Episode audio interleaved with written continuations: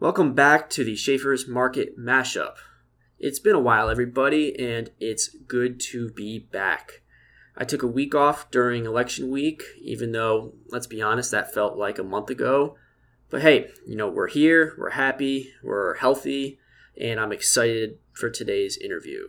Please welcome Bill Looney, Managing Director at Exchange Financial Access. Bill, thanks for coming on. Hi, Patrick. Good, good afternoon to you, and thanks for having me. It's a pleasure to be with you. Awesome, awesome. Um, I guess I'll just start with a little bit of intro with what we're going to be talking about today. Uh, options volumes have not slowed down in 2020, despite the rest of life essentially slowing down. Um, average daily volume this year is up more than 40% from 2019, and the options industry is on track to hit a record of more than 7 billion contracts in total volume by the end of 2020. Um, nine of the top 10 most active trading days have occurred in 2020 alone. So, Bill, I, I want you to, you know, you're, you're coming from, this is the broker dealer's perspective. I want you to first talk me through your career and how you've got to where you are at XFA, and then give me a little breakdown of what XFA offers. Sure. Yeah. Well, I've been uh, in the business just over two decades now, and uh, I, for the for the large for the biggest piece of my career, I was on the uh, sales and trading side. Uh, started out in fixed income world, eventually migrated to the equity derivatives world, where I did institutional sales and trading for a number of years with a lot of the big banks. Uh, subsequently, thereafter, I headed over to Cboe for a seven-year stint uh, and wound up. Uh, my last role at Cboe was running index options business there, specific to SPX and VIX products like that. And uh, about a year and a half ago, I joined XFA, heading up their global business development efforts, basically parlaying my sales and trading as well as exchange background uh, into helping to grow and continue to advance, obviously, the, the global customer base that XFA services. So it's been a, a, wonderful opportunity. And we've had some big news at XFA last week. We were acquired by Marex Spectron, and they're a global commodity specialist headquartered out of London.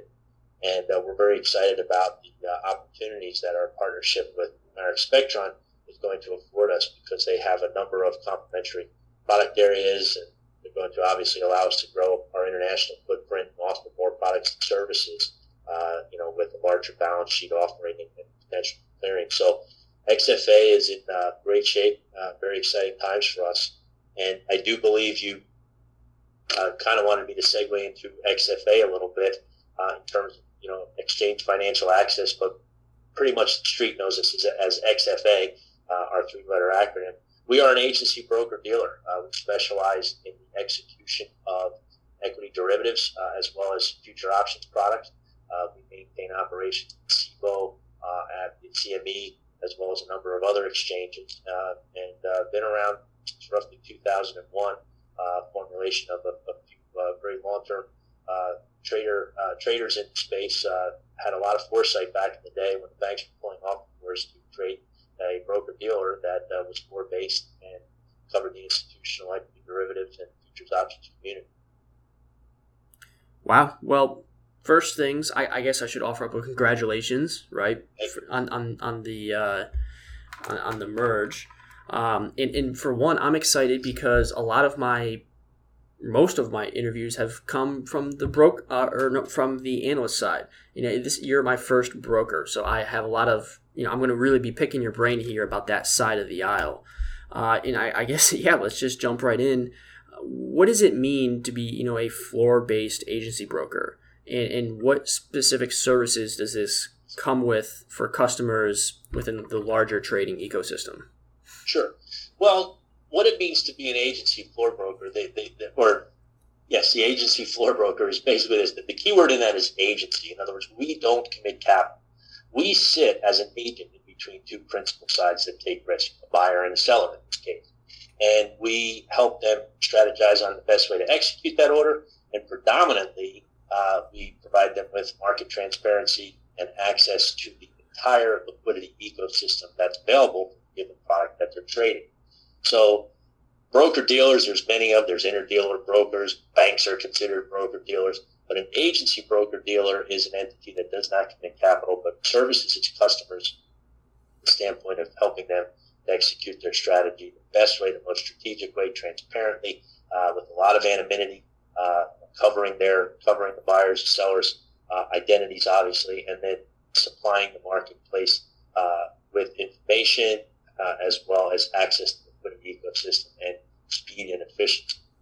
And the the services you know we, we provide uh, are obviously execution based as, as I've alluded uh, but we are floor based in the sense what makes one of the key attributes that makes XFA very unique is that we are floor based meaning most of the staff uh, that work for XFA are located on the actual trading uh, the, the, two biggest trading pits that come to mind most of your audience would be aware of would be the SPX VIX options at the CBOE we also maintain floor operations over at the CME euro dollars area as well as in the S&P big contract area.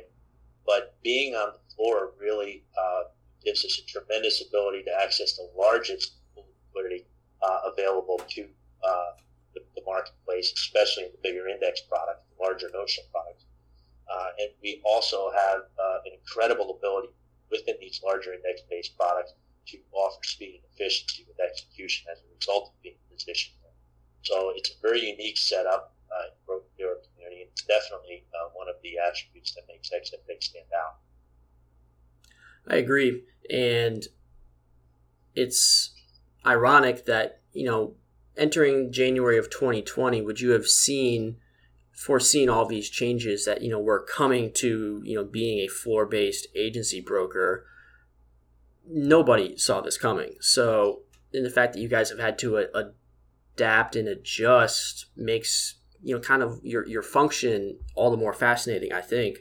So to build on that what types of execution avenues do you ha- have available for trading? Walk me through what happens and what the process is. Sure. Well you're exactly right nobody foresaw covid coming i mean for a very long time as electronic markets have developed especially within the derivative space liquidity on screen has developed meaningful enough where a large array of customer types can interact with it. There has always been talk of, you know, are the trading floors going to close? Are the trading floors, excuse me, going to close, or are they going to go away? And the simple fact of the matter is, is uh, they haven't uh, yet. Uh, all options can trade on a, on a floor to this day, whether they be single stock, whether they be mm-hmm. Uh, ETF options, index options. But the index products in particular are, are, are where the floor really stands out in its ability to offer speed and efficiency. I mean, you have to you have to take into account, as an example, the SPX being up near 3,600 or so. You know, one contract notionally is $360,000. Uh, when you have these larger institutional players that are trading multi-leg strategy, buying and selling multiple strikes at a given time, sometimes to the tune of up to eight legs, yeah, multiple thousands of contracts it really helps to have humans involved. Uh, that doesn't mean that the electronic marketplace doesn't serve its purpose and doesn't have an ability uh, to serve clients' needs. We at XFA use electronic execution for our own customers when we deem it appropriate, when we deem it necessary. Mm-hmm. But to your to the one part of your question, what types of execution avenues are available? There's basically three. Uh, if you kind of want to make the statement like an umbrella statement, what can you do? On the one I don't want to call it extreme, but on the one side of the equation, you have electronic execution, which is basically where the end user customer takes the responsibility on entering the order through a front end uh, execution management system. Okay. That system communicates to your point when you press when that individual presses the button on the mouse that says buy or sell. That system communicates with what's called a back end smart router. And that smart router is designed to execute that order in a smart way because there are literally 16 option exchanges that exist with more on the horizon.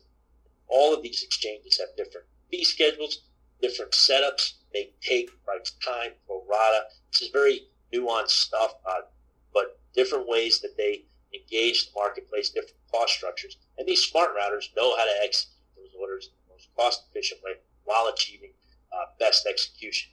But with that said, the customer ultimately is responsible, ultimately responsible for handling the order, and the customer is going to interact with the market making community on the other side that is resting on the bids and offers that they're engaging with. So to some extent, you get a little bit of a limited interaction. Again, not to say that it's it's not a good thing, but you have to understand the dynamics of what that particular execution type has and, and can offer.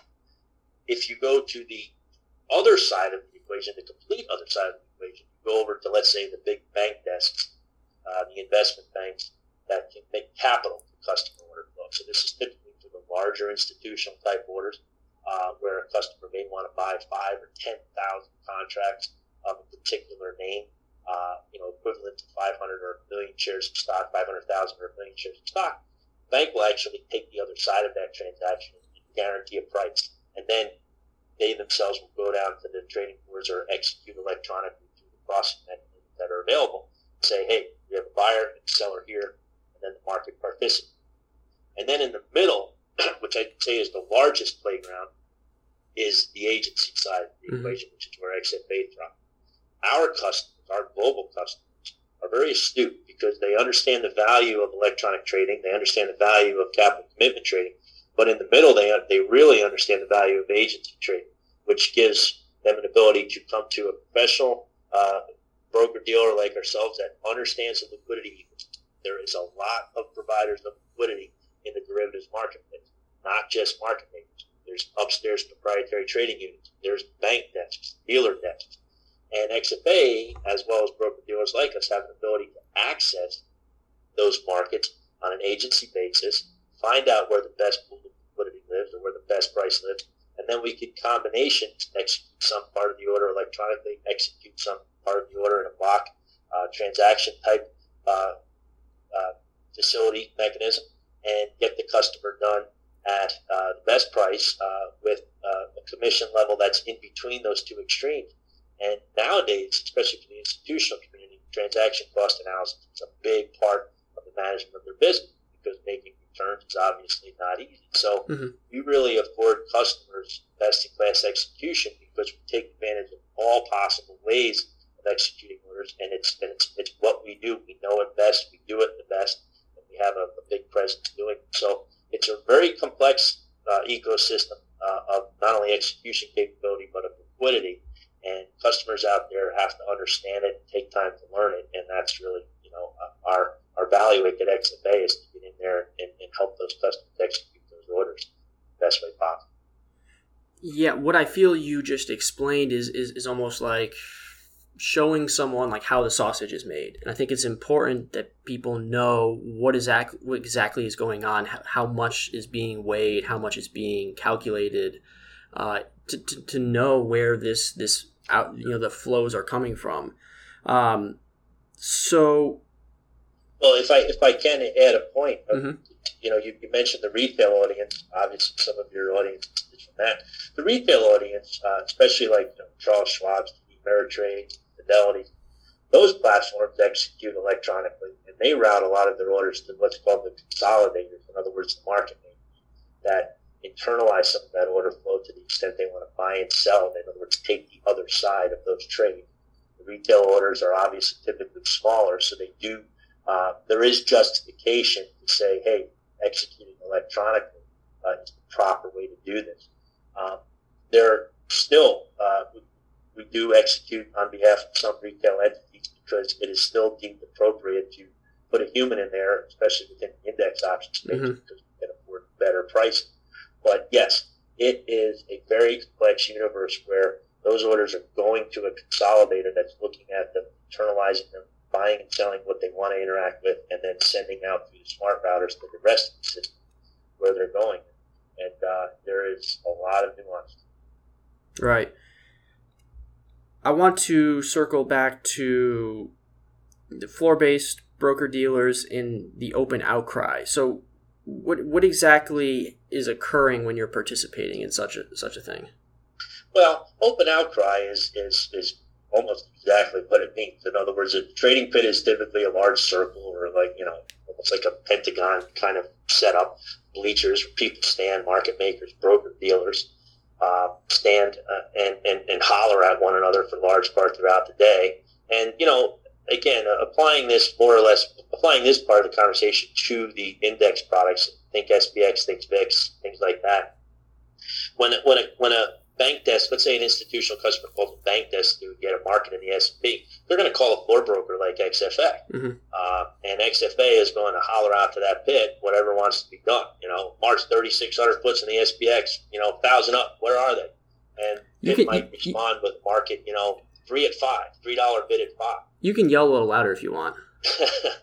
yeah, I used to, trust me. Uh, but I, will spare the audience years. But the, the long and short of it is, is the market will respond. Typically, those markets are a little bit wider when you look at them on the screen.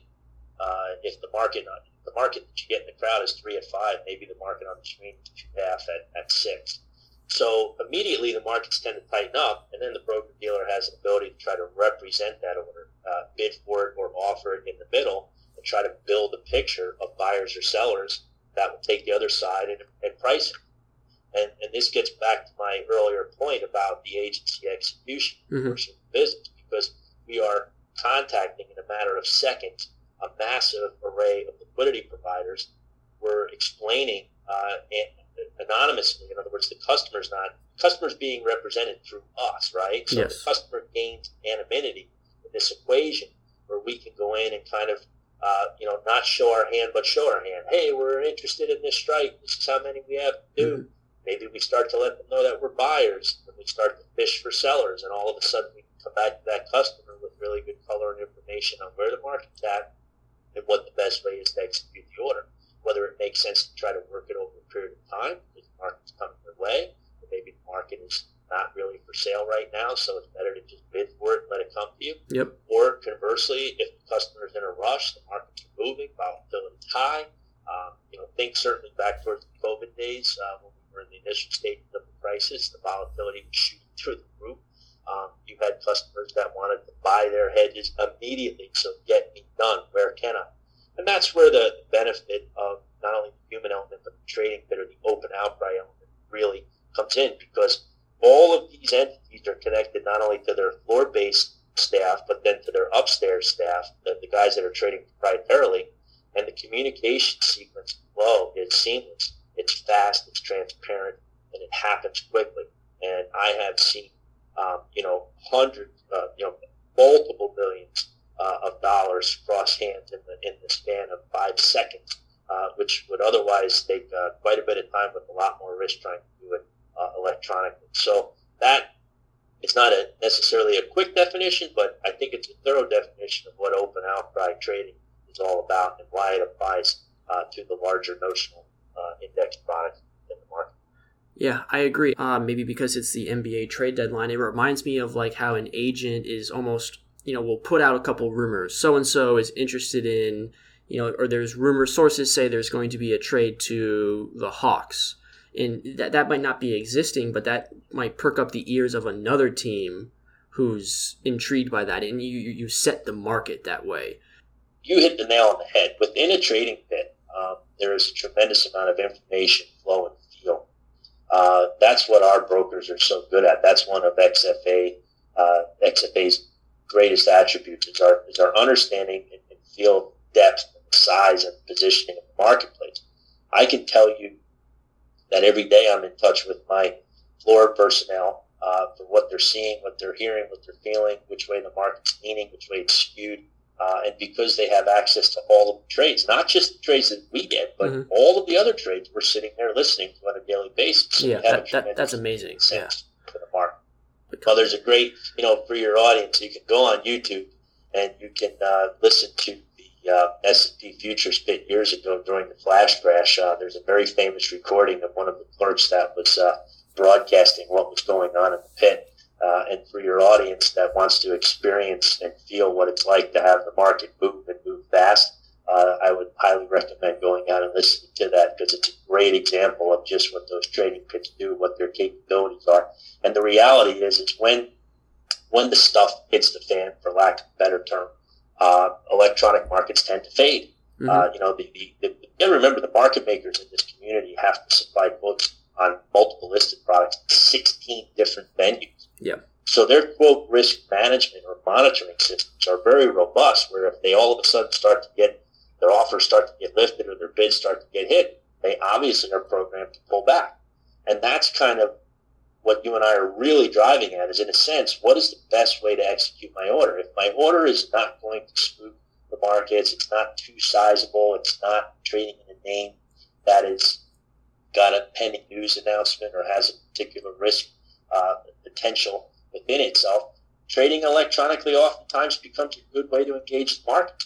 And a lot of institutional customers are embracing electronic trading from what's called a systematic standpoint. Mm-hmm. In other words, they use algorithms to engage the market and they can exercise a lot of sides throughout the day. And a great example of that would be recently.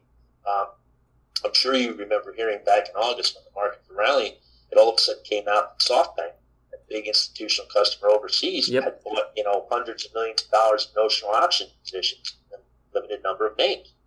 Um, well, they did that electronically. You know, it wasn't because I can tell you right now, if they had gone into different bank desks and bought twenty or thirty thousand options in, in, in, Amazon or Facebook, Google, whatever names they're trading in, that information would have been all over the street. And it, it wasn't, and it kind of kind of came as a bit of a shock. It, it didn't shock insiders like myself, you know how the game is played. Mm-hmm. But there is a lot of liquidity there if you're willing to take the time to execute. But if you look at the four thousand 500 names, whatever the number is, of, of total names in the United States equities market, literally 60 to 75% of the underlying liquidity in the option space rests in about the top six to 10 names. It's an incredibly yeah. small universe of names where the bulk of people play. When you start to trade outside of that universe, so think financials, industrials, I mean, we've just witnessed it. Once President elect Biden was the perceived winner of the election, we have witnessed a massive rotation. You know, there was five or six names that contributed to most of the rally that we've seen coming out of the initial phase of the COVID crisis. Predominantly, they were tech names, stay-at-home names, Peloton, mm-hmm. Zoom, Amazon. You know, the, the usual suspect. Yep. Now we have financials, industrials, uh, consumer staples, uh, all of these other sectors, banks, uh, especially getting action. Well, if you're an options trader, especially if you're trading more size, a lot of those names don't comprise of top six to ten names.